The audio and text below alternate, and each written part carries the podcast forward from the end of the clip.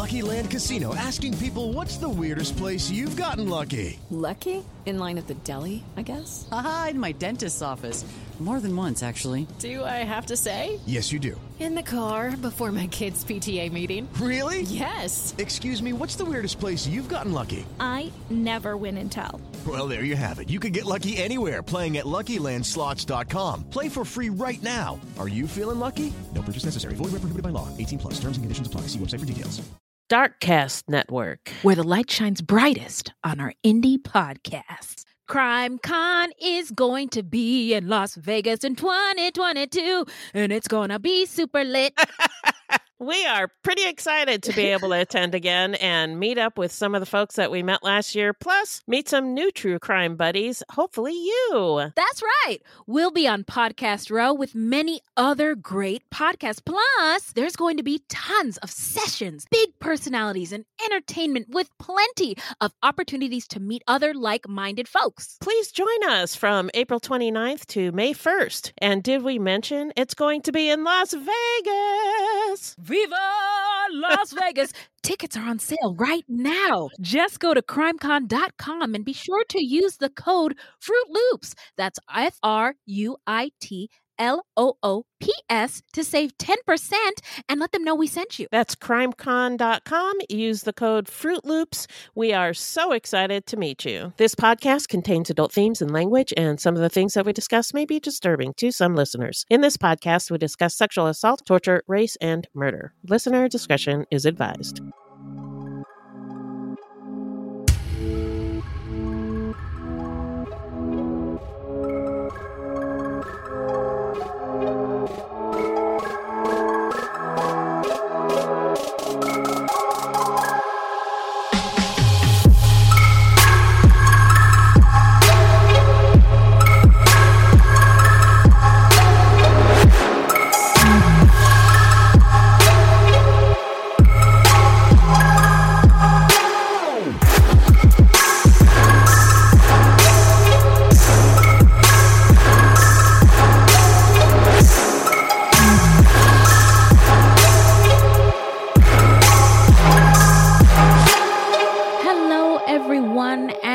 Welcome to Fruit Loops episode 147. Bienvenidos, bitches, and Buiti Binafi, and thank you for listening. Yeah. Fruit Loops is a podcast about true crimes committed by people of color and the victims that we don't hear or know much about. Contrary to popular belief, not all serial killers are straight, cisgender, able bodied, white dudes. What? Uh-uh. There are many well documented cases of serial killers of color, and Fruit Loops is a podcast all about them. We will take deep dives into the fascinating lives and crimes of serial killers and true crimes committed by people of color and the victims that the media and entertainment commonly leave out because the news is racist. Allegedly. And we are Wendy and Beth. She's Wendy, a black Latinx woman, and I'm Beth, and I just happen to be white. Oh, it's not her fault, everybody. We're not journalists, investigators, or psychologists, just a couple of gals interested in true crime. Also, the opinions expressed in this podcast are just that, our opinions. Please send any questions or comments to fruitloopspod at gmail.com or leave us a voicemail at 602 935 6294. and we may feature it on a future episode. Also, our website is fruitloopspod.com and we use Fruit Loops Pod for all our social media. The footnotes for each episode can be found on our website. Plus, check it out for the different ways that you can support the show and become a Fruit Loops patron. Yeah. So, who Oh, are we talking about today, Beth? Today we're talking about Shiquan and Latonia Bellamy, two cousins who, along with another woman, carjacked a couple who had just gotten engaged and killed them for seemingly no reason. And as it turns out, Shiquan is a serial killer. Oh, me, oh, my. Well, Yeah. before we get into it, how you doing? I'm all right. I miss my Okay. Wendy. oh, I miss my Beth. We have we yeah, we haven't seen each other in over a week. I know it's Um, crazy. yeah, it's it is really really weird. I miss my friend too a lot. Yeah, but, but, we had a really nice time before you left. we did. Yeah. We did. It was actually really special. Did you cry? I did. Yeah. you did. Oh my god! Oh my god! and I never cry. Shut up! Oh my god, that is Yeah. so crazy sweet. I love you, Beth. I I miss love you. too. I miss you too. Um, well, the good news is we're going to be at CrimeCon Oh yeah, yeah. We're in gonna see April. each other yeah, so we will Yeah, see each other, Minnie. and we will see Minnie, and we will see you. Yeah. Hopefully, Yeah, hopefully. Yeah. Um, Don't forget to use our code. promo code. Yeah, what is it Fruit, Loops ten? Fruit Loops. Fruit Loops. Oh, it's just Fruit Loops. Yeah, it's just Fruit Loops. But Okay, you have to spell it like we spell it, not like the cereal. So it's F R U I T. You know, loops. you get it. Loops. Yeah, you get it. Yeah. good, good, good. Um, I've been looking for Tyler Perry. I haven't seen him yet, but when I do, I will tell him all about Fruit Loops. okay, cool, Uh, cool. but um, Atlanta is amazing. I, when we got here, it felt like home immediately, which is fucking nuts. Yeah. And then like the first, the fir- like the first couple days, especially in our neighborhood where we're staying right now, which is the West End. It's by Morehouse and Spelman College. It's a very black area. Like we we didn't see any white people except crazy. Whitey. Yeah, Yeah. And, and the kids were like, the kids even noticed, like. Wow, this is pretty cool. This is pretty cool. yeah. We can't see a Karen for miles. We're like putting on our Yeah. Karen binoculars. I don't see one anywhere. and then I got a little bit sick um over the course of the travel like what we when we landed I was like s- congested and coughing and I got, I got a covid test it's not covid it's just a regular cold remember those remember remember when you just Yeah. get a regular cold I haven't had a cold in two years. Knock on I'm telling you it's Yeah. crazy so anyway but I'm on the mend so Oh, good, good, yes good um so now we're going to get into some listener letters Well, hello, Angel. Thank you. mm. What in the world is in that bag? What you got in that bag, Beth? Well, we got an email from Clayton, Mm. and uh, Clayton said, "I'm not a hater." And I'm also a person of color. Okay. Just curious why you're basically claiming these monsters for the culture. Mm. Like it almost seems like a twisted sense of pride that white people aren't the only monsters. And it just kind of feels like that could make people have an even more negative view of the culture, especially seeing as how the most prolific serial killers in history are people of color. Just curious. Mm. So, thank you for your email, Clayton. And Yes, thank that's you. A good question.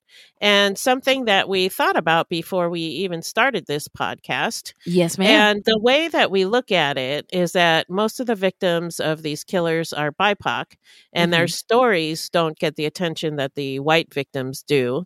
Uh, yes, The white serial missing killers. miss, uh, missing white women syndrome, as we learned from the Gabby Petito case. Yeah, and the uh, white serial killers, you know, they they tend to kill white people, so Mm-hmm. they get all the attention. So Mhm. Telling their stories also gives us a chance to talk about culture, history, systemic racism and oppression, etc. You know the drill. Yes. Another factor is that we're all human and it's just another side of humanity that doesn't often get discussed. And we often talk about all of these things on the show, so hopefully that clears up a little bit for you. Hopefully it does. Yeah. And I think talking about it is one of the best ways to dismantle sort of these um really ill, s- fucked up um at parts of our society. I mean, Yeah. if we don't talk about it or w- bring it to the light, then it will just fester and kill us all. Yeah. and we'll all Yeah. be victims. no, um, Communication is key. Yeah. communication is key. And yeah, we just, I, I guess I, I understand where he's coming from about I do. yeah. monsters of the culture, Right. but, uh, and you're free to interpret it that way if you want, but that's not, that's not what we are about. So I we, think we um we both uh, have an interest in true crime and Uh-huh. serial killers in particular, yeah, but we don't want to talk about the white serial killers. That's it. yeah. I mean, there's, if, if you do, there are thousands Plenty, of yeah. podcasts out there about them. But yeah, um, we just we just have a, a little bit. We just uh, have a different lane. That's all. Yeah. Um, That's it. and we aim for everybody, and that's okay too. That's okay. Yeah. um, and we welcome our listeners to be part of the conversation on Facebook or Twitter at Fruit Loops Pod or email us at fruitloopspod at gmail.com. yes, ma'am. All right. Well, we got also in the mailbag a couple of new patrons this past week. Right on. Um, So, Nashia25, thank you for becoming a patron, a, a patron, a patron. And Kath- Patreon and Catherine, the Catherine M, thank you for being a Patreon, a patron. Uh, we appreciate it. And here are your tunes. Patreon donor, podcaster Rasta said you are a Patreon donor and a podcaster Rasta saying Nashia, na na na na na na Nashia, na Shia, na na Shia, na na na na na na Shia. Good one. Thank you very much. okay, Catherine, this is for you. I remember when, I remember, I remember when I lost my mind. There was something so pleasant about that phase. Mm-mm-mm-mm-mm-mm-mm. Fast, forward. But I thank you, Catherine. I thank you, Catherine. I thank you, Catherine. Sincerely.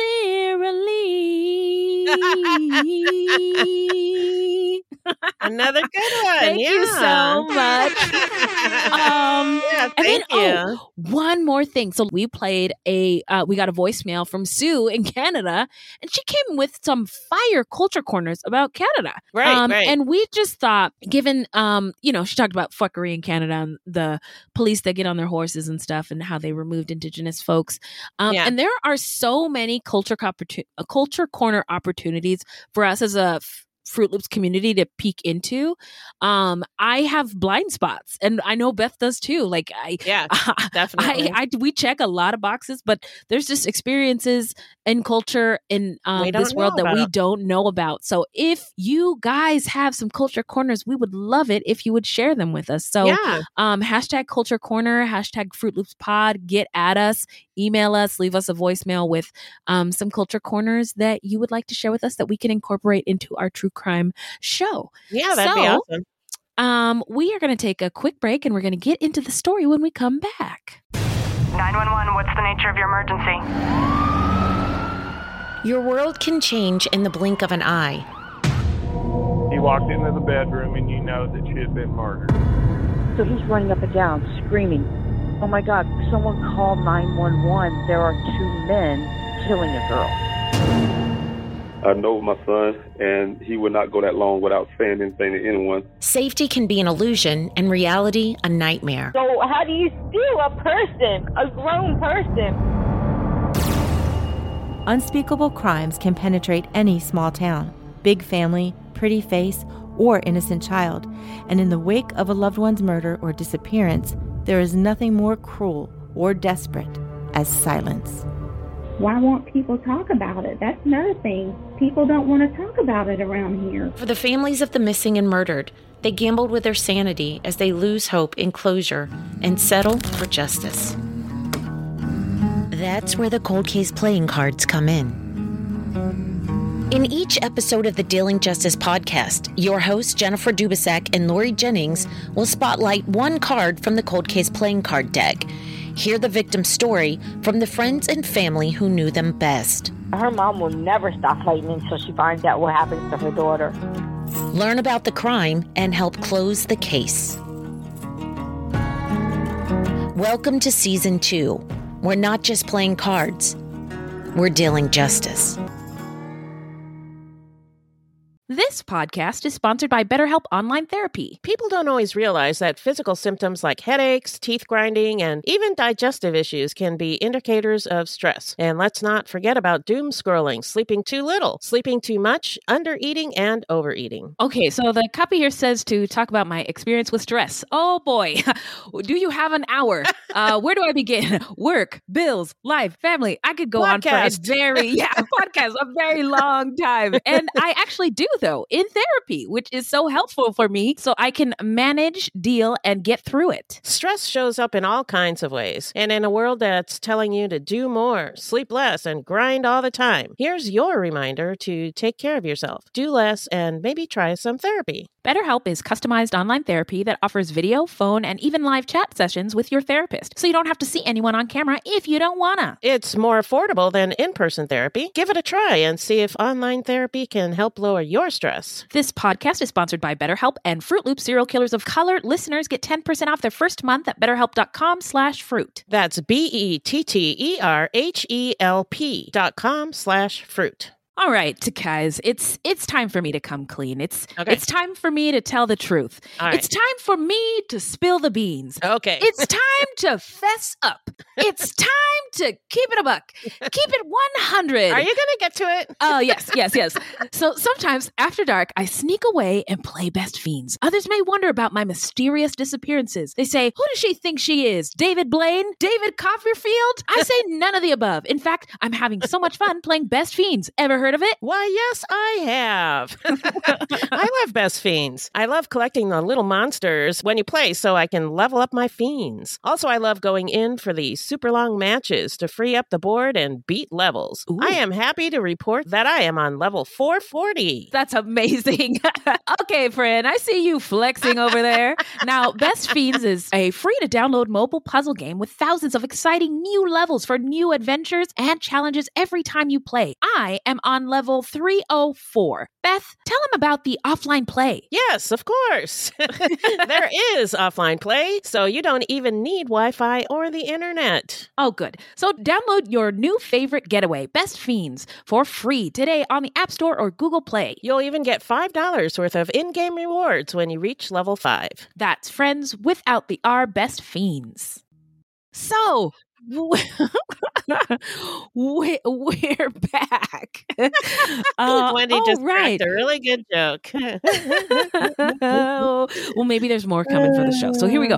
So, uh, remind us, Beth, who is our subject today? Today we're talking about Shiquan and Latonia Bellamy, two cousins who murdered a newly engaged couple living in Jersey City, New Jersey. And this was the first murder for Latonia, but as it turns out, the third murder for Shiquan. Wow, she's moving on up. Uh, so now we're going to get into some stats, everybody. All right, so there's three crime scenes and five victims. Rest in power and love, kings and queens. Malik Richardson was 17. Lester Bleak Thompson was 26. Lamonte Wright was 20. Nia Haqq was 25. And Michael Muchioki was 27. So now we're going to get into the setting. Take us there, Beth. The setting is Jersey City, New Jersey, and the land where Jersey City sits was originally the home of the Lenape people, who we discussed in previous episodes set in Philadelphia. During the last decades of the 18th century, most Lenape were removed from their homeland by the expanding European colonies. In the 1860s, the United States government forced most Lenape remaining in the eastern United States to the Indian Territory, present day Oklahoma and the surrounding um, territory, under the Indian removal policy. In the 21st century, most Lenape now reside in Oklahoma with some other communities in Wisconsin and Ontario. New Jersey's fertile lands and relative religious tolerance drew a large and diverse population of colonizers. New Jersey was among the 13 original colonies that opposed England during the American Revolutionary War, hosting numerous pivotal battles and military commands. When oh, I just think uh, Hamilton, everything's legal in New Jersey. The, I sta- forgot about that. the state remained in the Union during the U.S. Civil War and thereafter became a major center of manufacturing and immigration. It helped drive the nation's industrial revolution and became the site of numerous technological and commercial innovations into the mid 20th century. Sounds like a commercial. I'm trying to talk like a New newscaster. Jersey, I'm just is I'm just is Tyler Perry listening? That's all I'm trying to do. I'm just trying to get a job. That's all. New Jersey's central location in the northeast megap- megalopo- meg- what? Whoa, that's a new one. megalopolis. Yeah, thanks, Minnie. Minnie, wow. wow. Megalopolis. Okay. Fueled its rapid growth and suburbanization in the second half of the 20th century.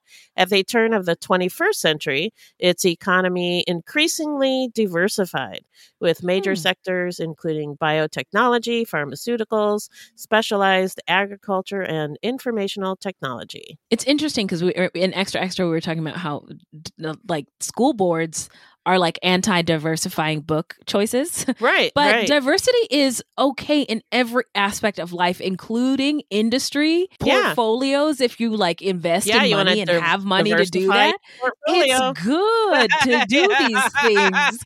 Uh, so, New Jersey remains a major destination for immigrants, with one of the most multicultural populations in the U.S. Echoing historic trends, the state has increasingly reurbanized with growth in the cities outpacing the suburbs since 2008. New Jersey is one of the wealthiest states in the U.S. A lot of rappers live there, with the second highest median household income in 2017. Almost one tenth of all households are millionaires. Damn. Wow. And that's the highest rate per capita in the country. Oh, No Santa idea. Maria Yeah. Jesucristo. Are you kidding me? No Wow. idea. That's amazing. Yeah. New Jersey's public school system consistently ranks at or among the top of all U.S. states. I don't know about Wow. you, but that's not how I thought of New Jersey before. No, At all. not At at, all. all. Yeah. I mean, I know we're dum dums in Arizona. we're like we could we could be 48th in terms of like yeah, our, our school education. system is not very good. No, Yeah. But wow, I never saw New Jersey coming. Whoo. Yeah. Wow. Way to go, New Jersey. New Jersey is also one of the most ethnically and religiously diverse states in the United States. That's amazing. As of 2011, 56.4% of New Jersey's children under the age of one belong to a racial or ethnic underrepresented group, meaning that they had at least one parent who was not non Hispanic white. Whoa! Wow. Amazing. According to the 2000 census, the state had the second largest Jewish population by percentage after New York, the Hmm. second largest Muslim population by percentage after Michigan, wow. the largest population of Peruvians in the United States, Holy. the largest population of Cubans outside of Florida, Get out. the third highest Asian population by percentage, You're and the kidding. Second highest Italian population. No. Wow. Wow. That's amazing. okay, so African Americans, there's more. African Americans, Puerto Ricans, Dominicans, West Indians, Arabs, Brazilian, and Portuguese Americans are also high in number. New Jersey has the third highest Asian Indian population of any state by absolute numbers and the highest per- by percentage, with Bergen County home to America's largest Malayali community. Wow. Wow. Overall, New Jersey has the third largest Korean population, with Bergen County home to the highest Korean concentration per capita in any U.S. county. New Jersey also has the fourth largest Filipino population Mm. and the fourth largest Chinese population. The five largest ethnic groups in 2000 were Italian at 18%, Irish at 16%, African at 14%, German at 13%, and Polish at 7%. That is really something. There's a little Yeah. bit of something for everybody. Everybody, It, sounds yeah. Like. So, Jersey City is located in northeast New Jersey, right on the border of New York City, and it is considered part of the New York City metropolitan area. It is bounded on the east by the Hudson River and Upper New York Bay, and on the west by the Hackensack River and Newark Bay. With about 31 miles of waterfront and an extensive rail infrastructure, the city is an important transportation terminus and distribution and manufacturing center for the Port of New York and New Jersey. Wow. I'm so impressed by I New. Jersey. I'm like, these are all good things. Yeah. Jersey City shares significant mass transit connections with Manhattan. Redevelopment of the, the Jersey City waterfront has made the city one of the largest centers of banking and finance in the U.S. and has led to the district and city being nicknamed Wall Street West. Wow. What? really, uh, New Jersey, where I had no I had idea. no- I'm so sorry sorry. Forgive all the us. bad things Yeah. I said about you. Forgive I think the impression we get is like everybody is like those people on Jersey Shore. yeah, Jersey Shore or like um I don't I don't know. I just what would you do in New Jersey? Who else? Uh, was, uh, Bruce Springsteen, isn't he from New Jersey? Hang on, let me ask the whites.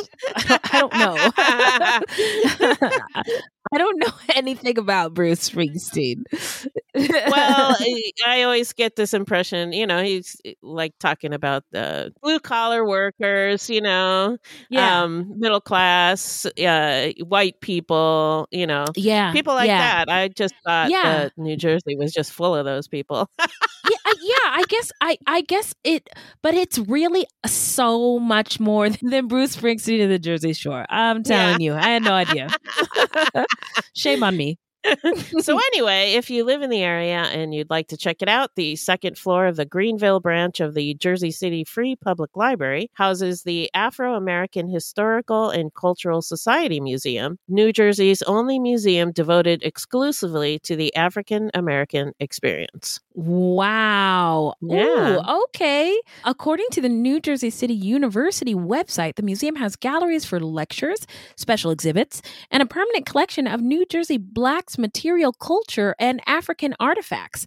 It conducts tours of historic sites in Hudson County and schedules special events such as Kwanzaa, celebrating the contributions of African Americans. That's, That's great. awesome. By the way, since it's Black History Month, just have to let everybody know we're saying black now. Black and be sure to capitalize it wherever you go. Yeah, I'm just letting everybody know That's the that- website. That's, what the just website what the says. website says, Yeah. but tell all your friends. Okay. Okay. Culture corner, culture corner. When somebody is like, Shh, uh, so I was talking to so and so, and they are African American. It sounds like they must have just learned to use those two words Yeah, together, yeah. and that they're uncomfortable. Um, like maybe before, maybe the week before they used colored or even the N word. I don't know, but it just sounds really, it just sounds really weird. So just Just say black. applies to more pe- it, it and it's just it, it's easier if you if you say african american it, it in my mind it's a sign that you don't have any black friends you don't know any black people do you anyway The museum collection includes books, newspapers, documents, photographs, and memorabilia regarding Black history. In particular, there's information about the slave trade in Jersey City and New Jersey, the Underground Railroad, the Pullman Porters, which was a Black labor union, the Mm. Civil Rights Movement, the NAACP in New Jersey, New Jersey's historic Black churches, a replica of an urban 1930s kitchen, and genealogical records for family history. that is so cool Very cool. Um, so notable black people from New Jersey, this is just for fun, shits and giggles, is uh Claydes Charles Smith, co-founder and lead guitarist for the group Kool in the Gang, uh, feminist rapper and actress Queen Latifah, uh, Shirley Tolentino, the first black woman to serve on New Jersey Superior Court, comedian and actor Flip Wilson, rapper and singer Akon, and retired rapper and now podcaster Joe Budden. so pump, pump, pump it up. You remember that song? Anyway, Yeah. So that's Joe Budden.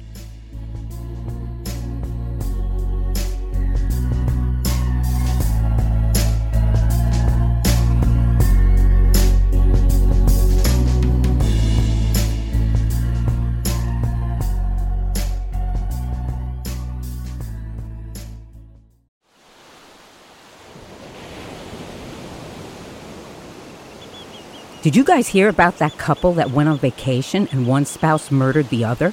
In fact, the entire vacation was planned just so that they could make the murder look like an accident. Ah, so like a slaycation. Oh boy, sounds like a fun new true crime podcast to me.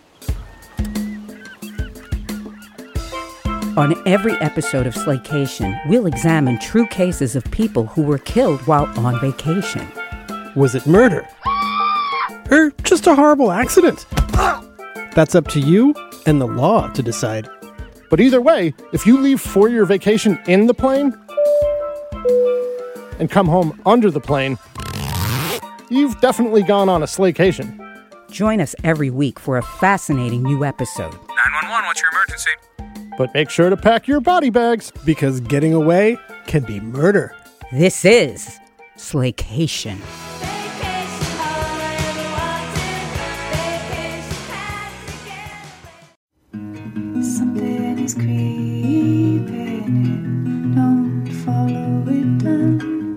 Introduce you to Barry Kloogh, an authorised financial advisor from New Zealand and a very special kind of stain on humanity. He was a very uh, knowledgeable young guy. He was a registered financial advisor. Type of guy that was bending over backwards to help you. Now, you could be forgiven for thinking that Barry sounds like a great guy, and you'd be right. Well, right up until the point when you're wrong. It was all fictitious. She stole from my son who has a disability. Chris never knew. He died believing that we're all taken care of. A psychopath is somebody who lacks empathy, acts impulsively. I think there's a strong case that Barry might be all of those things, actually. To find out how Barry Kloogh stole over $15 million from 81 victims, subscribe to Klooghless, the long con. That's Klooghless, spelt K L O O G H L E S S. Get ready for your starring role in a thrilling adventure full of hidden clues, immersive scenes, danger, and romance. That's right. It's June's Journey, and you play June Parker, an amateur detective investigating a series of mysteries. Ooh, you'll put your powers of observation to the test, sharpen your sleuthing skills, find objects, and claim rewards. The visuals are fire. It's like a party for your eyeballs. As you play this thrilling adventure full of hidden clues, immersive scenes with danger and romance in full force. Whether you're craving a good mystery or just need to get away for a while, June's Journey is the perfect game for you. It really is a sweet escape. I like to play when I need a mental pick me up. There is a detective in all of us. Find your inner detective. Download June's Journey free today on the Apple App Store or Google Play.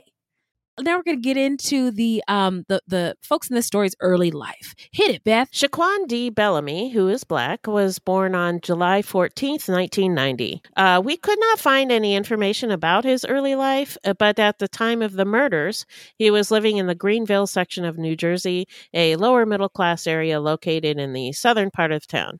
He was described by a neighbor as quiet. Watch out for those quiet ones. Mm, so is the quiet ones. Yeah. Now, Latonia Elizabeth Bellamy, a black woman and Shiquan's cousin, was born on October 5th in 1990 in Jersey City, New Jersey. We don't have much in the way of specific details about her early childhood, but we do know that she spent years in the care and or custody of the New Jersey's Child Protective Services, uh, and the name for that is the Division of Child Protection and Permanency, which sounds really scary. Really weird. Yeah. Permanency? What, Yeah, I I'll don't know never what see that my means. parents again or my family? Like Yeah, I don't, I'm in the not really sure what that's for. Ooh, yeah. Yeah. She also spent some years in the care and custody of a family member who sexually abused her. Mm-hmm. We don't know how old she was when the sexual abuse happened, if it was a solitary event or if it went on for years. But clearly, she had a turbulent childhood. However, prior to the event we are going to tell you about, she had no juvenile or adult criminal record. And in 2010, she was a 19 year old college student who had dreams of becoming a social worker and helping people, probably who had been in situations like her. Exactly. right? Yeah. Yeah. She was considered by friends and family to be a quote unquote a good girl, someone who got good grades and rarely got in trouble. Her cousin Shiquan, on the other hand, did get into some trouble and he went to prison from March 6, 2009 to October 19th, 2009 for drug possession with intent to distribute. I do wonder about the like more details about that case because especially for black men in the 90s and 2000s after Giuliani uh, Yeah. And um, this war on drugs and Right. tough on crime stance. I wonder how much drugs it was. What were the circumstances? Is it possible that, you know, there was some police misconduct involved there? I just Right. wonder. Don't That's know. all. Yeah. So, another actor in this tragedy is a young black woman named Darmelia Lawrence.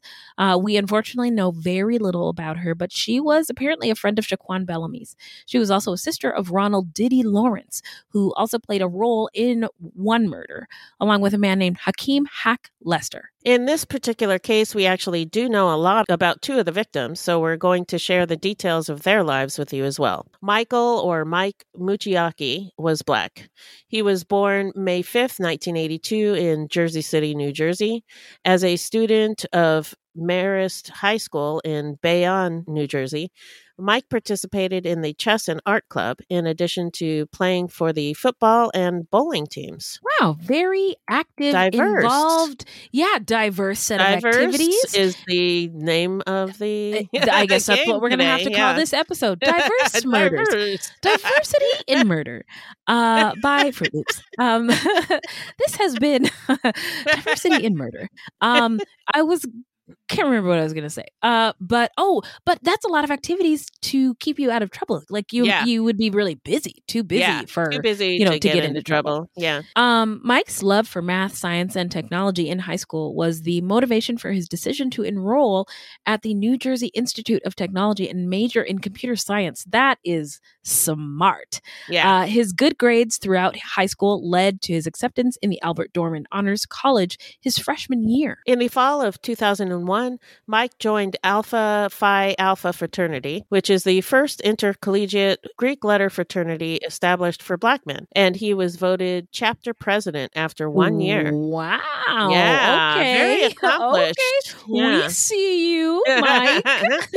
he would later become the assistant district director for the state of New Jersey, representing all undergraduate chapters. Wow. wow. He was Um, something. He yeah he really was woo um a real a real catch a real uh, Yeah. diamond uh Yeah. so not- notable alpha phi alpha members include comedian and activist dick gregory and musician donny hathaway uh, in addition to his work with the fraternity mike participated in many community service activities such as the march of dimes in newark new jersey and numerous voter registration drives Mike began his professional career at Cingular Wireless in Paramus, New Jersey, working with multiple cell phone technologies. He then took a position at Antenna Software in Jersey City, where he worked on mobile device software. Nia Haqq, a black woman, was born on May 6, 1984, in Hamilton, New Jersey, and was raised by a single mother. She attended North Nottingham High School in Hamilton, where she became active in a variety of extracurricular activities.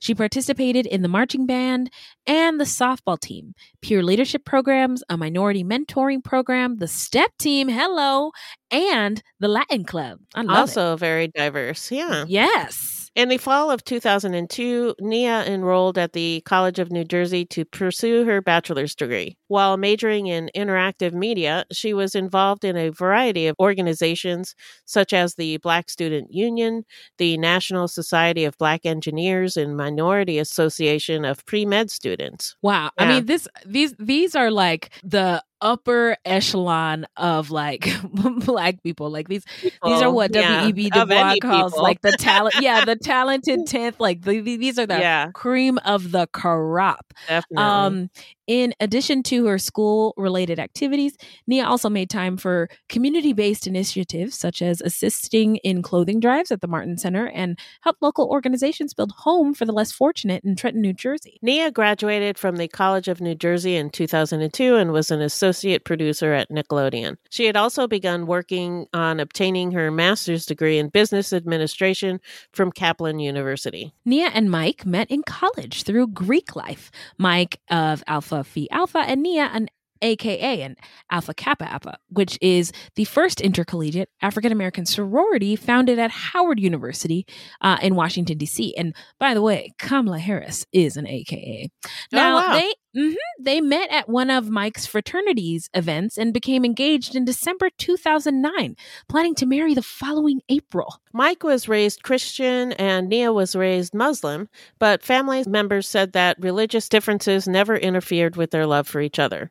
Nia's uncle, Hussein Haqq, said, quote, they were such well-grounded individuals, their different religions didn't even come up.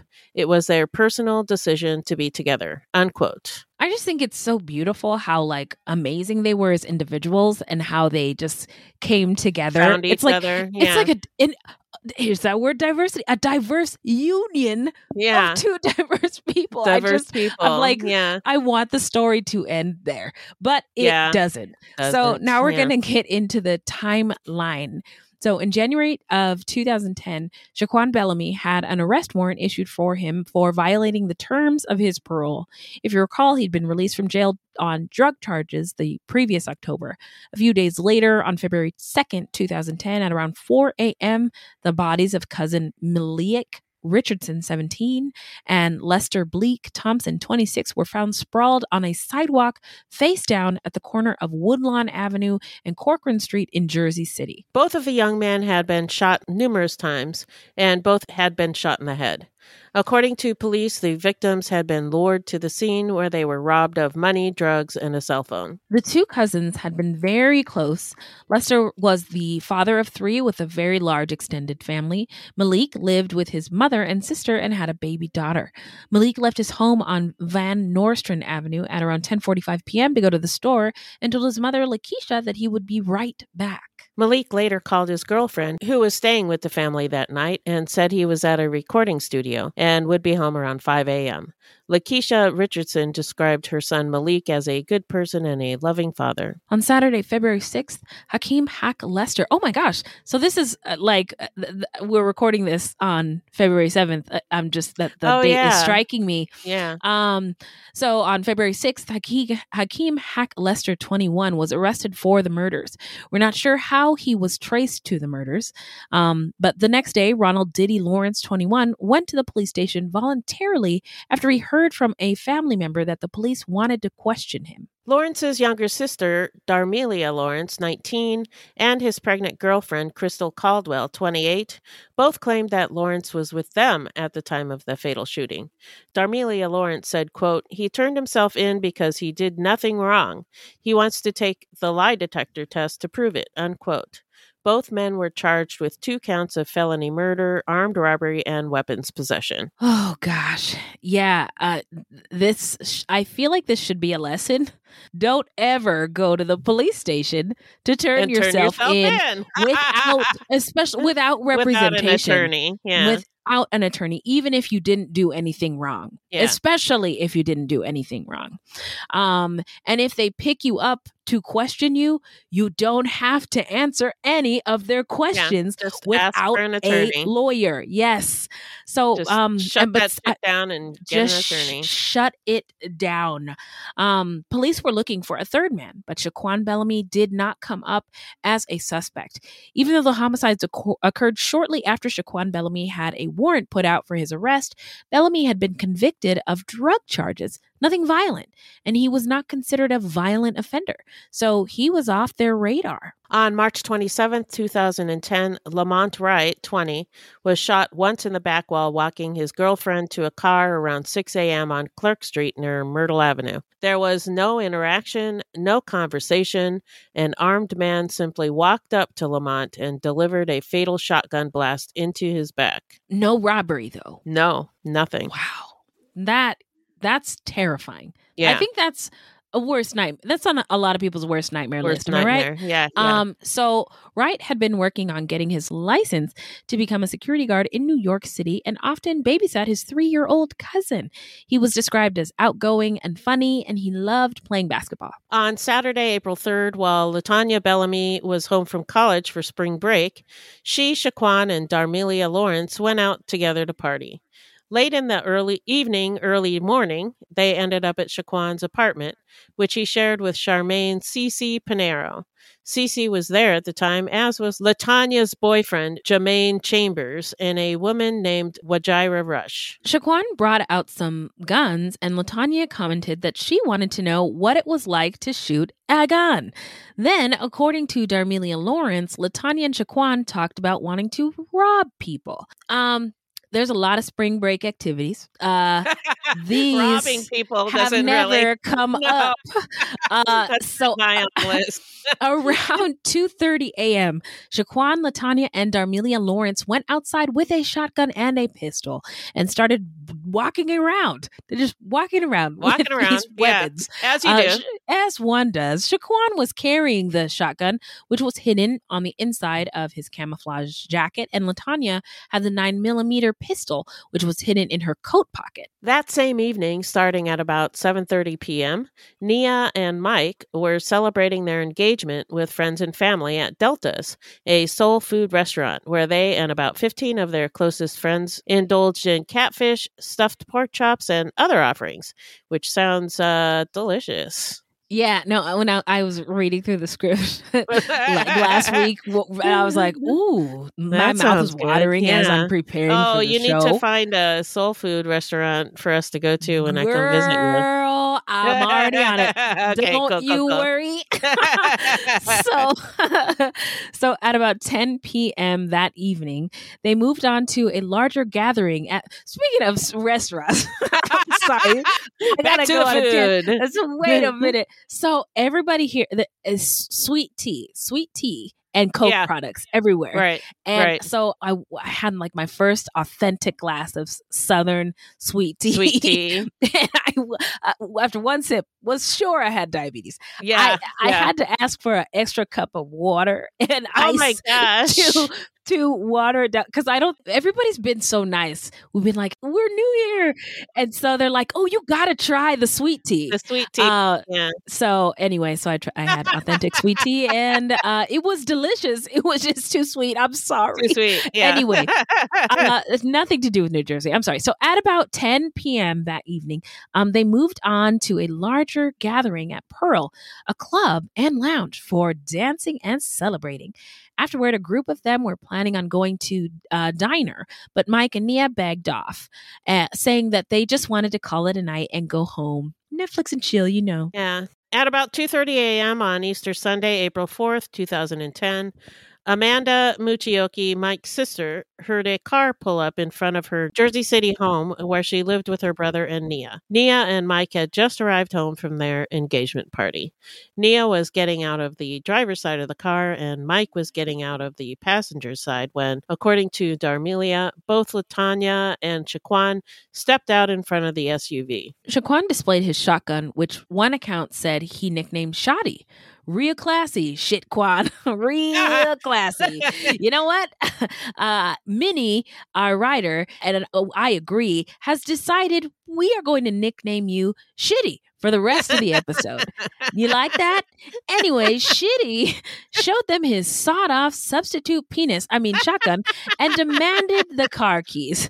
Then ordered Nia and Mike to the ground after Nia had given him the keys. Amanda heard a male voice say, Get out of the car, and that was followed by a loud bang. She looked out the window but could not identify the people outside. As Amanda ran to another room to get her cell phone to call 911, she heard three more loud bangs that happened about 10 to 15 seconds after the first big bang. Nia and Mike had both been shot twice in the head. The murderers got into Nia and Mike's car intending to steal it, but were unable to because of a steering lock. So instead, they stole the gift cards, all the presents from their engagement party, and personal belongings Sucks. that were in the car. So fucking terrible. Uh, Yeah. As a final violation, there's more. They stole Nia's engagement ring. They then fled on foot together back to Shitty's apartment. While they ran, Shitty discarded the wallets, which contained credit cards, driver's licenses, and a cell phone, but gave Latonia Bellamy some cash taken from the victims. The discarded items were located by police in their search of the crime scene or were later turned over to police by a neighborhood resident. Wajira Rush later testified at trial at Shitty returned a short time after 3 a.m. Out of breath, and along with the shotgun, had in his possession some credit and identification cards and a ring, which he, quote, threw on the dresser, unquote.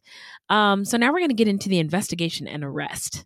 What do you got, Beth? After calling 911, Amanda remained out of sight because she feared someone would enter the home.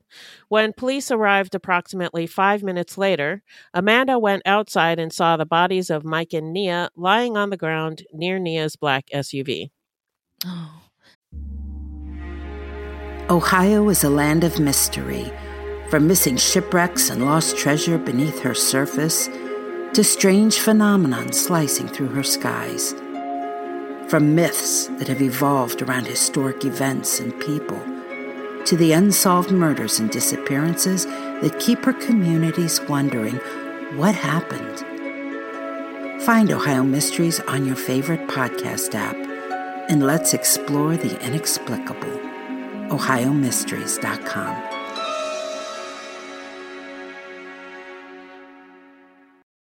Three AM, the comedy horror podcast that holds weekly gatherings around the campfire. Let me tell you what you're gonna get. You're gonna hear stories about demonic possessions, prison stabbings, skinwalkers, glitches in the Matrix, cult leaders, missing 411, night marchers, Operation Paperclip, Mesopotamian devil worship, and so many monsters it'll give Kanye West a runaway for his money. Pop and meme culture also aren't off topic. A camp where laughs and scares are constantly competing for first place. We're just a group of friends trying to bust each other's balls, find the best stories, and expand the circle in the process. 3 a.m., the comedy horror podcast, not for the faint or fragile of heart. Let's go.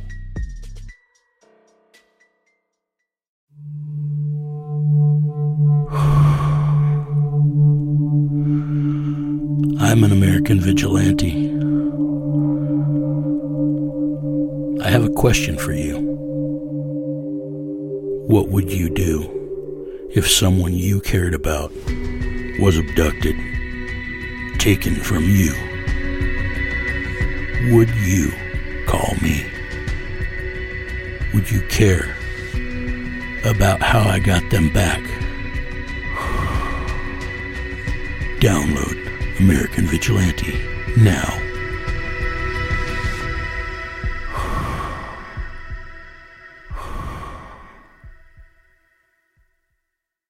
Another neighbor, after she heard a loud boom, ran to her second floor window to see three individuals one black male wearing a camouflage jack- jacket, and two black females by a black SUV. The witness headed back to bed, but then heard three other pops, which she knew were gunshots. She then called the police. She looked out the window again to see the three individuals get out of the SUV and run down the street. Police called it a robbery and botched carjacking. Friends who described the couple as popular, positive people without enemies said they were stunned that anyone would harm them. Colleen Bembry, who attended college with Mike, said, quote, Mike always made you laugh, and he was always smiling. There are times when I was down, and he knew how to pick me up. He knew how to be a friend, and he was just a good person. Nia, the same thing with her. She had the biggest smile ever, unquote. You know, reading about um Nia and Mike kind of made me think of like Barack and Michelle. Yeah. Like they were like that. And it's uh, can Yeah. you imagine like the whole community would Oh be like God. Yeah. like just broken. Yeah. Um so it was difficult to pin down the exact sequence of the events in the early investigation from the information that was available. But this is our best interpretation of the sequence. If you have direct knowledge of the investigation and have some corrections to offer, please, by all means, we would love to hear them. Yeah. Investigators at first had very little to go on to catch the perpetrators, other than a fingerprint that was found inside Mike and Nia's car.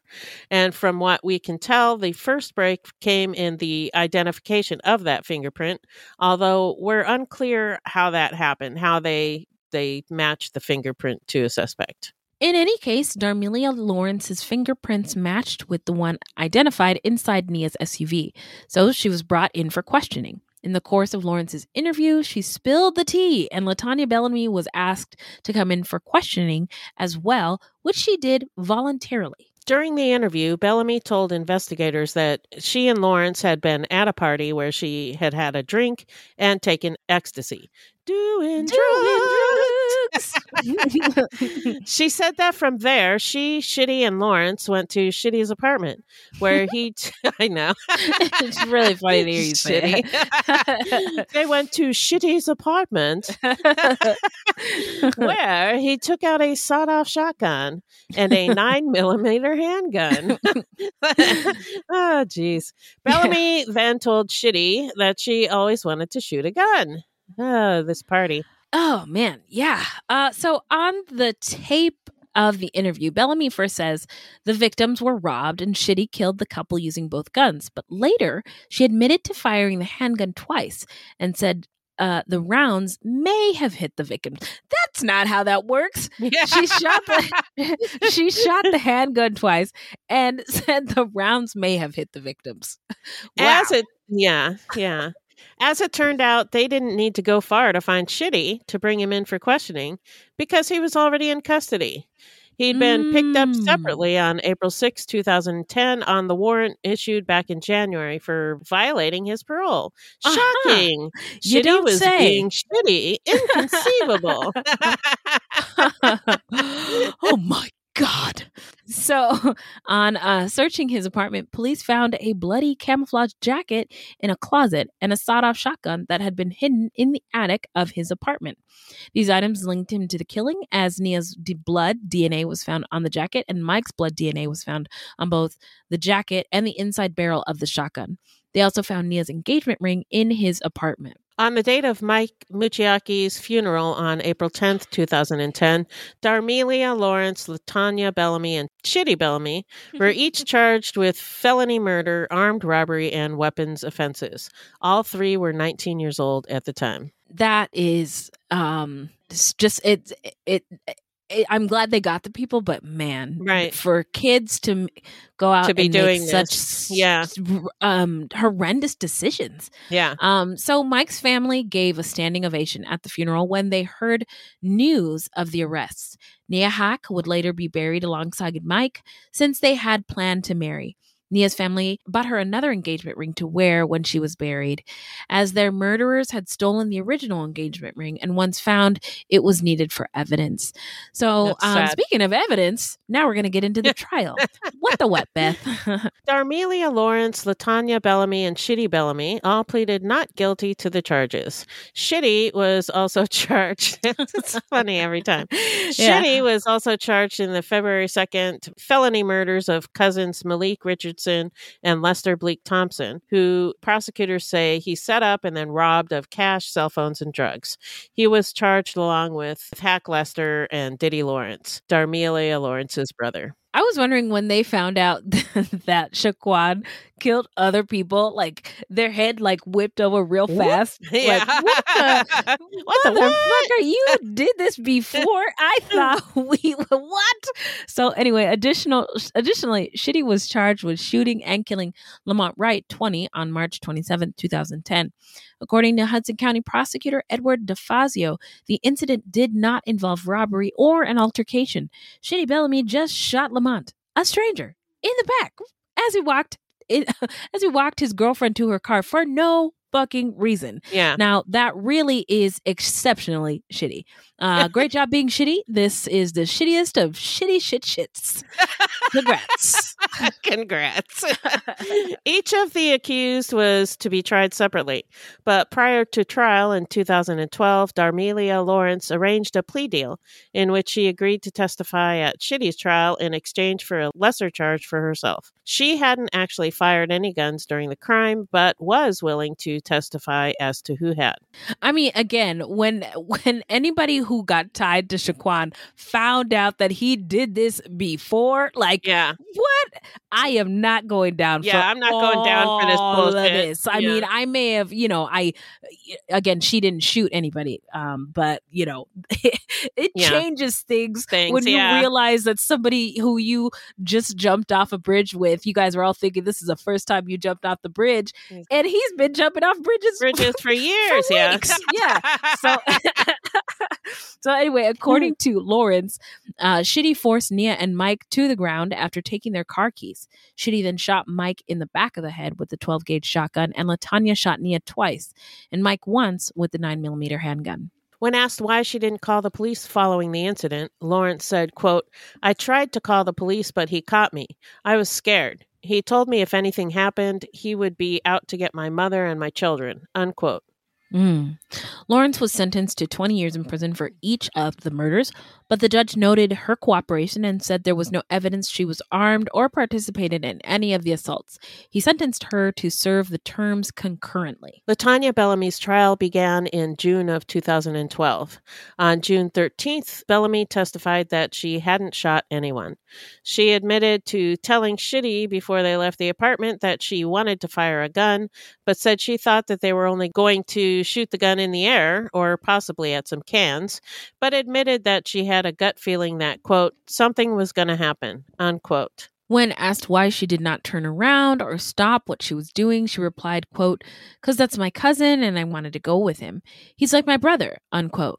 But she said that she did not willingly participate in the crimes and it was not her intention to shoot at anyone when they went outside. She testified that the three of them took a walk, Shitty carrying the shotgun and her carrying the 9mm handgun, when they came across Nia and Mike getting out of their car. Bellamy said that Shitty ordered the couple to the ground and fired a shotgun blast at Mike's head. She said Shitty then turned to her and said, quote, You want to shoot a fucking gun? Shoot the fucking gun, unquote. Oh, well. Uh, when she testified that if she had had the chance to run, she would have.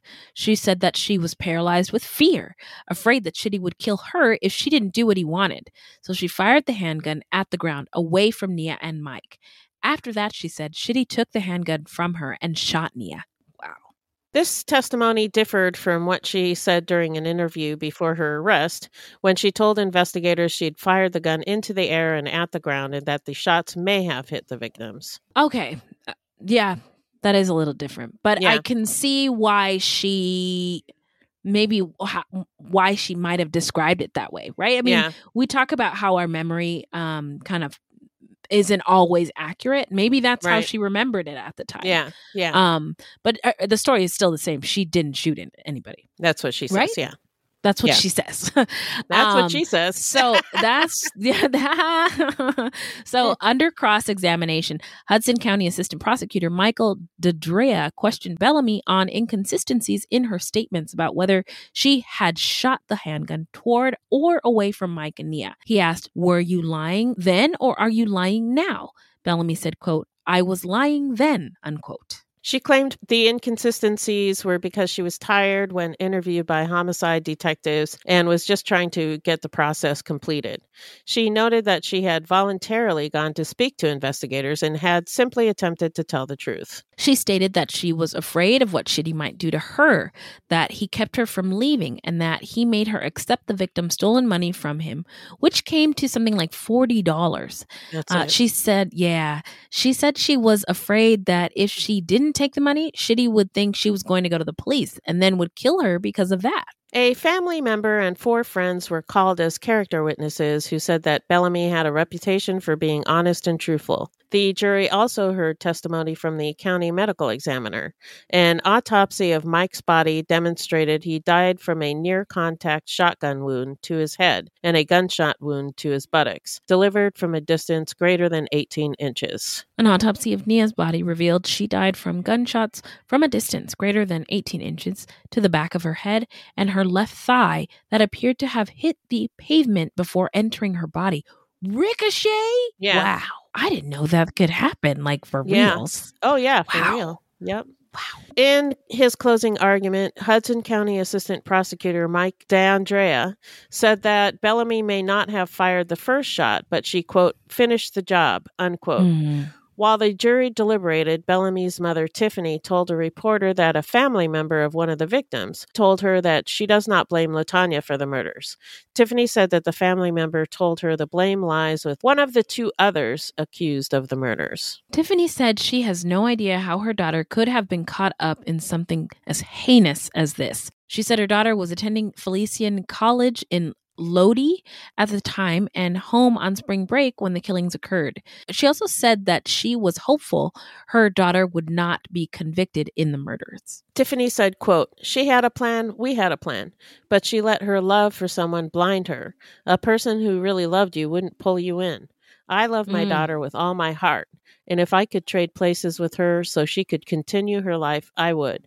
I want everyone to know that I am here for her. A mother's love will never fade. Unquote. I, I really feel like that mother's words are very wise in this Yeah. situation.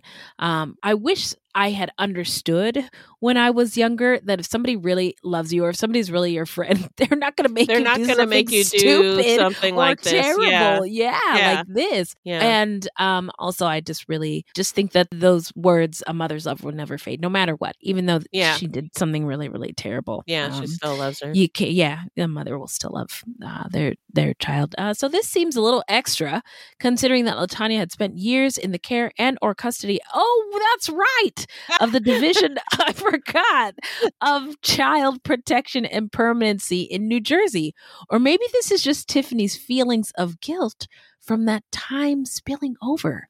Hmm. Yeah. I mean, you can love your kid and and not be able to take care of them. You know. Yes, it's that's true. possible she was That's true. struggling with uh, drug addiction or something like It- that. It is possible. It is also possible, just devil's advocate. Um, most of the children in the system are black and brown Yeah. because the system is mostly run by white people who find Right. it easier to remove children from their parents and see um, black and brown parenting as faulty or wrong. Right, right. Uh, just because it is a black body doing it or a brown body doing right. it. Um, Yeah. Whether there's drugs involved or not, we don't know. Right. But I'm just saying that is an aspect of child services um, that Yeah. w- deserves to be brought up. Anyway, I'll shut sucks. Yeah. On June 21st, 2012, the jury had deliberated less than a full day before finding Bellamy guilty of the felony murder of Nia and Mike, robbery, carjacking, and four weapons offenses. The jury found her guilty of firing the bullet removed from Nia's brain. Bellamy showed no emotion when the verdict was rendered. Seated behind her, her mother Tiffany held her face in her hands and wept. Mm. Bellamy's sentencing was postponed twice, but she was finally sentenced on February 8th, 2013 to life plus 30 years. It was ordered that she must serve 93 years before being eligible for parole. Mike Muchioki's mother, Sandra, spoke at the hearing saying that Nia and Mike were exemplary young people who grew up in the same city as Latonia Bellamy, but had made good choices. She said, quote, Nia and Mike went to school, established careers, they found each other, they got engaged. They were looking for where to get married. One night that was stolen from them, from their families, from their friends. The impact of that is impossible to express, unquote. Mm, yeah. Uh, at the hearing, the prosecutor told Judge Paul DePascale that for Bellamy, dying in prison, quote, is much better than she deserves, and I wish her a long life in prison. There is no remorse. There is nothing except the blood of two young people on her hands, unquote. Nia's uncle, Hussein Haqq, became tearful when he spoke to Judge DePascale of his murdered niece. Quote, I just hope that you take into your consideration that hundreds, thousands of people's lives have changed because of her actions. My niece was doing an awesome job of being a decent citizen of these United States. They took her life because of mere stupidity. Unquote. A lot of adults in the room saying really um, great, uh, like poignant things. Yeah, Um, really poignant.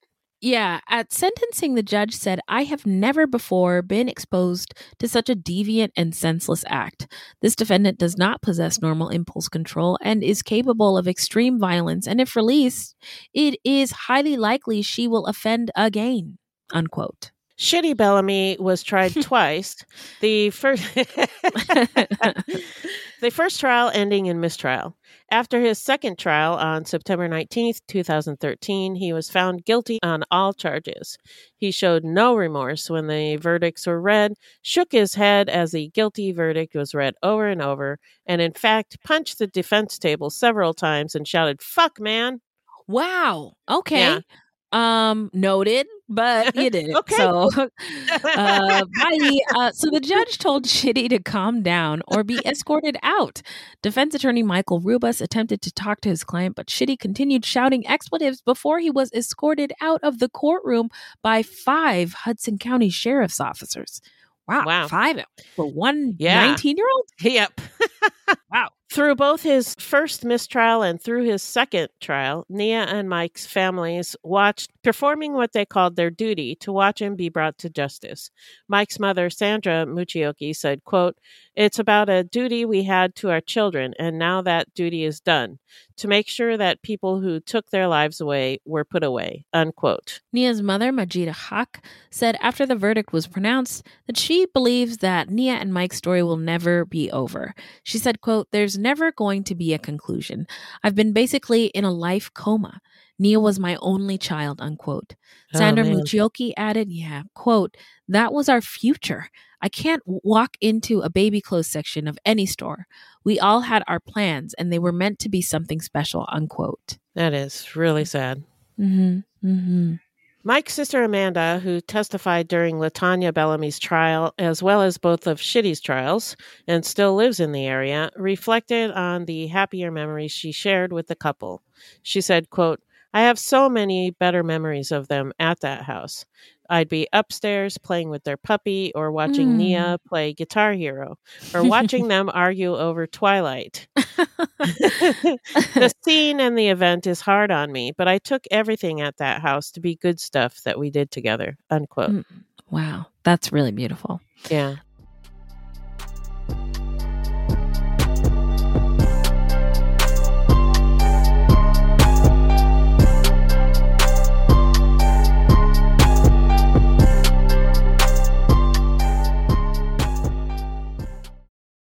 So now we're going to get into where are they now? Well, Shitty Bellamy was sentenced to 146 years in prison and he is still incarcerated at the New Jersey State Prison to this day. He did appeal based on the fact that after his trial, his attorney started dating a female police officer involved in the case.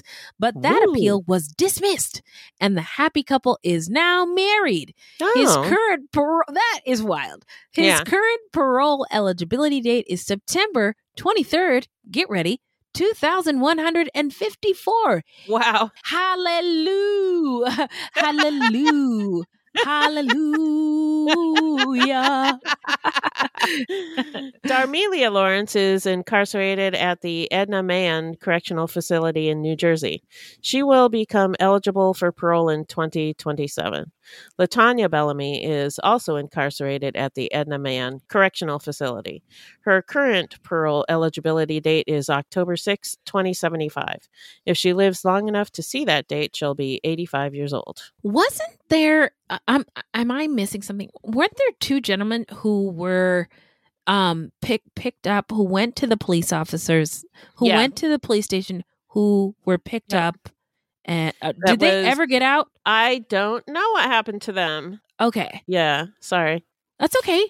I was just wondering. Um, that part of the story made me upset. Yeah. Phew.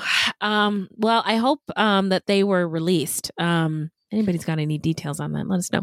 Um, 85 years old. So, but but Latonia Bellamy successfully challenged her sentencing, and in 2021, she was granted a new resentencing hearing. Though, as far as we know, the date of that has not been set yet. The basis of her appeal is that the judge in her case denied her request for access to her Division of Child Protection and Permanency records.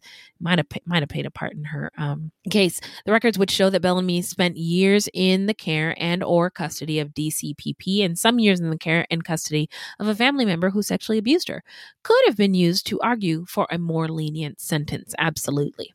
Yeah. Bellamy still maintains that she did not fatally shoot either Mike or Nia. She still says that she fired the gun into the air and at the ground, but she does not believe that she struck either one. It kind of sounds like she's in denial. I mean, uh, she did say she was doing drugs that That's night. That's right. was in shock and very afraid, so I'm not sure how great her memory of the events might be, like you were talking about. Yeah. It might be that she's just unwilling to accept that she killed someone. She might also Mhm. be trying to protect her mom, Tiffany, from the truth, uh, because her mom also seemed to be in denial at the time of the trial as well, or uh, Yeah. possibly unable emotionally to accept what her daughter had done. Um, but she has until 2075 75, yeah. to work it out. Yeah. Right? Yep. Um, so Nia and Mike are buried side by side at Rosedale and Rose Hill Cemetery in Linden. They are remembered through the Love Mike Nia Foundation, a nonprofit organization created in memory of Michael Muchioki and Nia Haqq. The foundation provides monetary scholarships to college students who possess similar characteristics and goals as Mike and Nia. That's dope. Um, if you would like to make a donation to support the foundation, there is information on their website as to how to do so. They also have social media links on their website if you'd like to connect with them. Again, that's uh, Nice. Love Mike Nia Foundation. That's pretty tight. Yeah. So now we're going to get into our takeaways. So, uh, Minnie also shared her thoughts. So I did not share mine. So I'm going to read Minnie's. Okay. Um. So this is what our writer Minnie has to say. What do you think? Is Latonia in denial of what she did, or maybe lying, or do you think it's possible that she's telling the truth? If she's telling the truth and she did fire the gun but didn't hit anyone, is she equally guilty because of her dangerous behavior? Or if she did directly shoot Nia and Mike, but was bullied into it, if you're bullied into committing murder, are you equally as guilty as if you had voluntarily chosen to do it? I don't know. But she's Yeah, this is what Minnie said. questions. Let me just leave it out there. Very good questions. Um, Yeah. if you want to know what it's like to fire a gun, I don't know. Maybe go to a firing range where it's one hell of a lot safer to do so and way likely that you won't either accidentally or on purpose murder somebody. Oh, Yeah. and hey, as Nia's mom pointed out after the trial, maybe sign up for the military. Yeah, There's there a go. lot of options out there that didn't involve firing a weapon very close to or directly at a lovely, recently engaged couple. Sign Minnie. Okay, uh, mic drop. yeah. I wow, mini. Yes, Yeah. bars. Good I points. yeah, lots of points, lots of great Yeah. points and great questions. I'm Yeah. pondering right now. so it, to me, it's hard to say exactly what motivated sh- shitty Bellamy, since Okay. we. I know every time I say shitty, you laugh. I do. I, I I don't know why. I'm sorry. because because I'm a nice white lady. Oh, yeah. it's like I didn't know angels could talk like that. anyway, I don't know what motivated him since we don't know anything about his early life. And, Right. uh, you know, he was described by a neighbor as quiet, and yet Yeah. he committed these unspeakable acts. Mhm. Um, if I were to guess, I'd say he had some internal rage that he kept bottled up inside, um, Mhm. but it was starting to erupt. Yeah. And about what, again, I can only guess. Um, Yeah. And then he was also in prison the year before the murders started. And I think Mhm. that's very possible that that played a factor as well. Yeah. Because uh, I think prison fucks people up.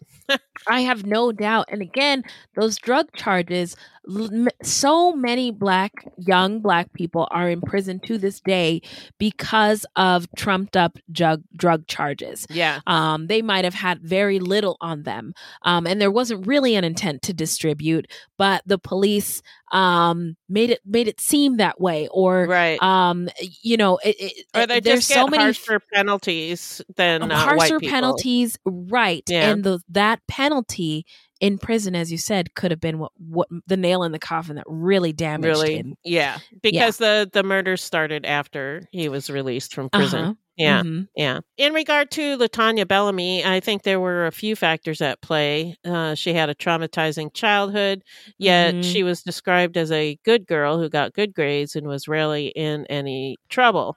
People Um, pleaser. yeah people pleaser. yeah which is You're not a good thing for a woman to be right Yeah, because it also yeah. ended up getting her into trouble Right, if, if yeah. what she said is true that she was bullied and I, I think it probably was true. Mm-hmm. Um, she expressed that she wanted to try shooting a gun. Maybe she just wanted to see what it would be like to be bad for a 2nd Uh-huh. Um, she'd been out partying all night, drinking and doing drugs. So her inhibitions were lowered. Yeah. Uh, pair that with uh, Shiquan egging her on, um, maybe bullying her. And Mhm. it sounds like she got sucked into something that she didn't realize the ramifications of until she was right in the middle of it. And Yeah. it, it- to me, it sounds like she did sign up for a robbery, but Mhm. maybe not a murder. But once Yeah. she was in it, she didn't feel like she could back out. Yeah. And I, I read some comments where people pointed out that she had a gun and so could have just shot Shiquan if she was afraid of him. But she said he was like a brother to her, and Yeah. uh, that's uh, easier said than done. If you're in that situation and your brother or your cousin who is like a brother is um, saying, you know, shoot this, you, the choice is you shoot somebody you don't know or you Yeah. shoot your brother.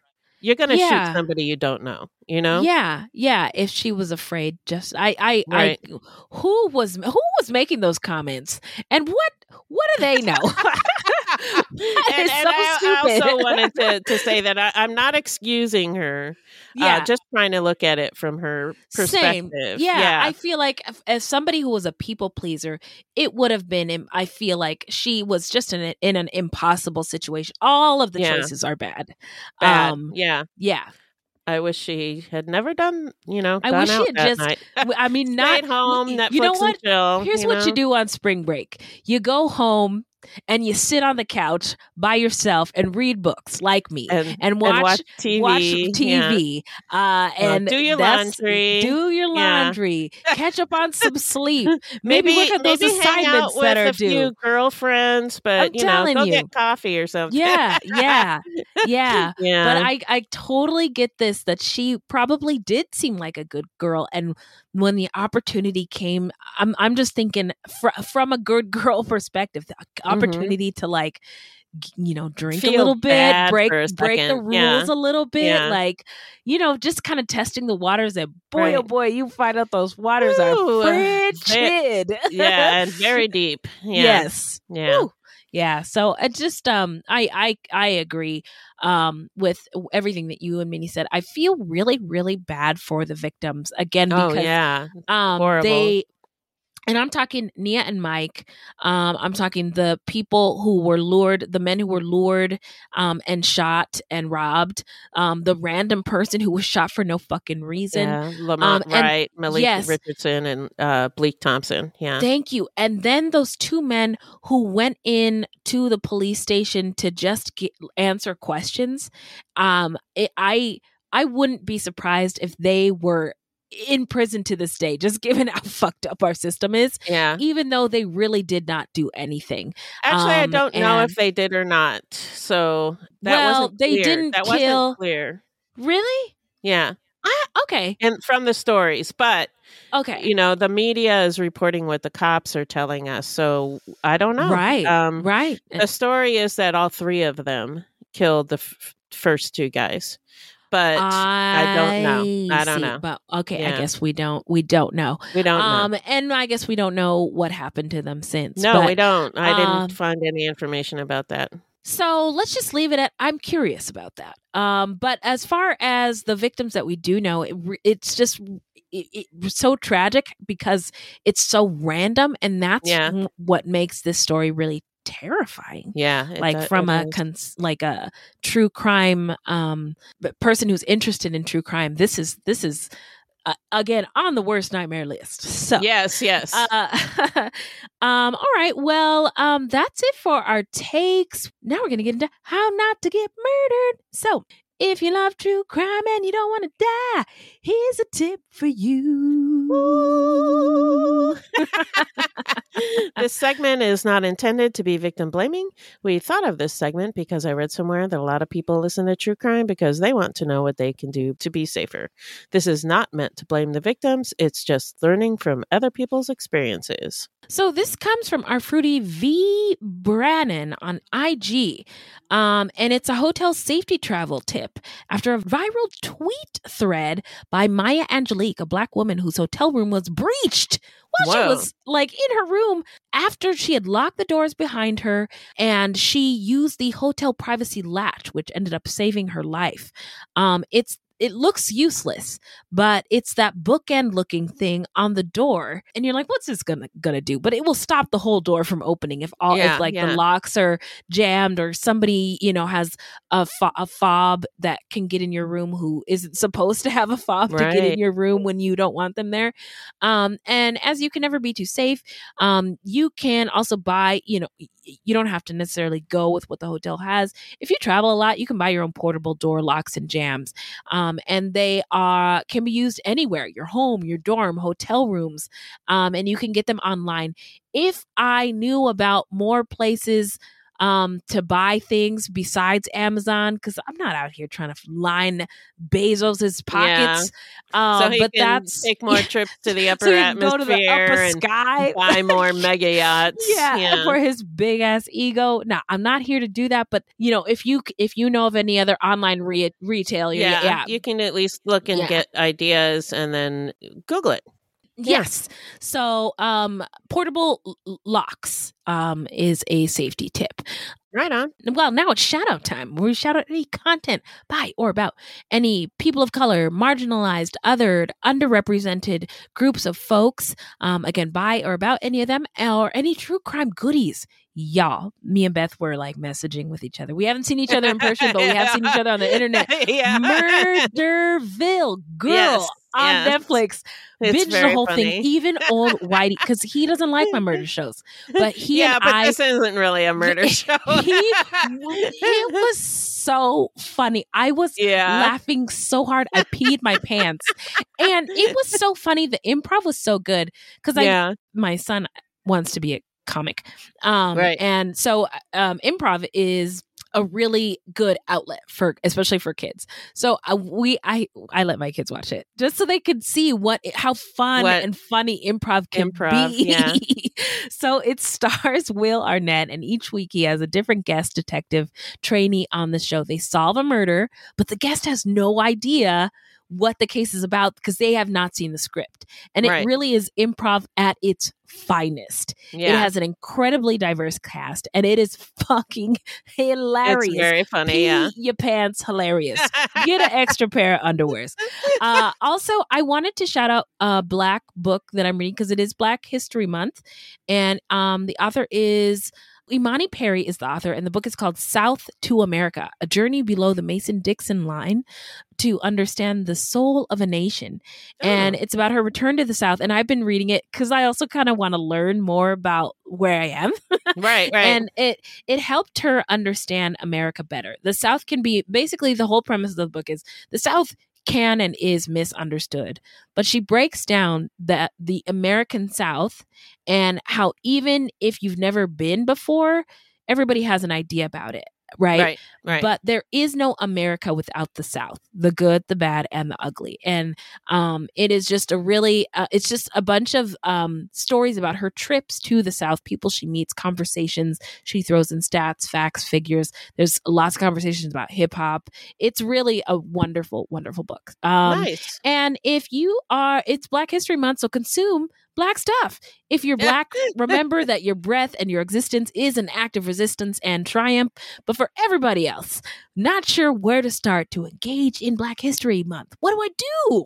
Um, Every single streaming service has a Black History Month tab or like a Black Voices tab. Click it. Right. Or Find Black something. Stories. Yeah. Yep. hmm Read a book by a Black author. Find a Black creator on Instagram or TikTok. Follow them, listen, and learn. That's all I got. Cool. What's what do you got, Beth? I wanted to shout out Crime and Roses. Ooh, I love that podcast. it's it's such a funny combo. It's a true crime and bachelor recap podcast. Yes, it's it's amazing. I stumbled across it when searching for episodes on this case, and I listened to an episode, Mhm. and uh, they're really funny. And Yeah, uh, during the airing of a Bachelor franchise season, Megan and Danielle, two Georgia attorneys, and I think they're in Atlanta. I think so too. Yeah. And I think Megan is white and Danielle is black.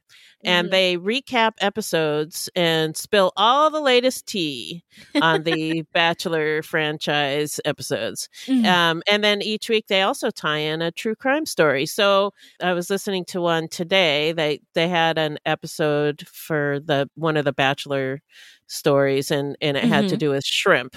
So I guess one of the bachelorettes or somebody ate too much shrimp. Like she ate like half the shrimp. And like they brought out this shrimp for everybody to eat and she ate like half of it. So Oh no. so the episode had to do with shrimp, and then they found a true crime story that had to do with shrimp. oh, that is so cool. Yeah. That is so cool.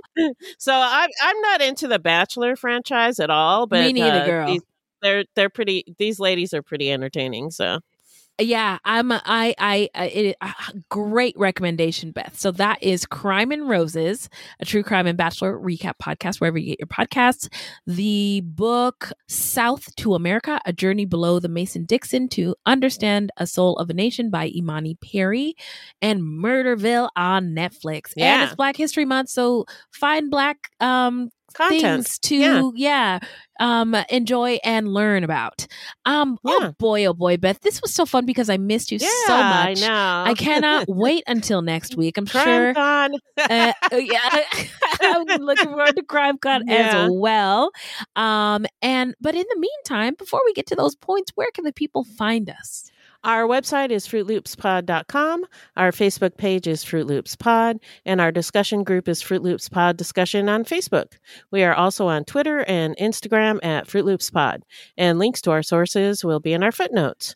If you want to support the show, you can send us a donation on the Cash App. Just Google Fruit Loops Pod Cash App, or you can become a monthly patron through Podbean. This will help us pay for things like our website and pod hosting.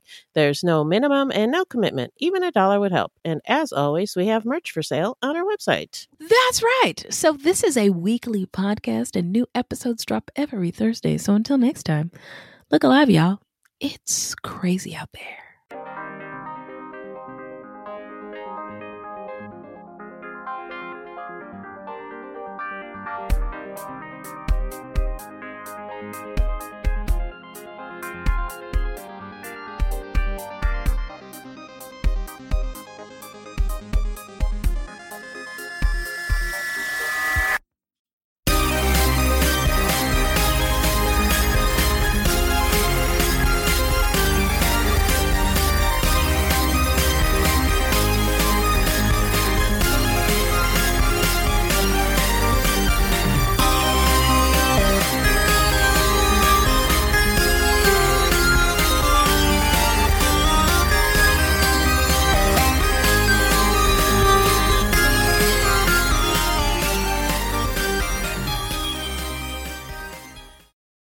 Lucky Land slots, you can get lucky just about anywhere. This is your captain speaking. Uh, we've got clear runway and the weather's fine, but we're just going to circle up here a while and uh, get lucky. No, no, nothing like that. It's just these cash prizes add up quick. So I suggest you sit back, keep your tray table upright, and start getting lucky. Play for free at LuckyLandSlots.com. Are you feeling lucky? No purchase necessary. Void where prohibited by law. 18 plus terms and conditions apply. See website for details. From DNA testing to the Dixie Mafia, Crime Capsule brings you new stories of true crime in American history. I'm your host, Benjamin Morris.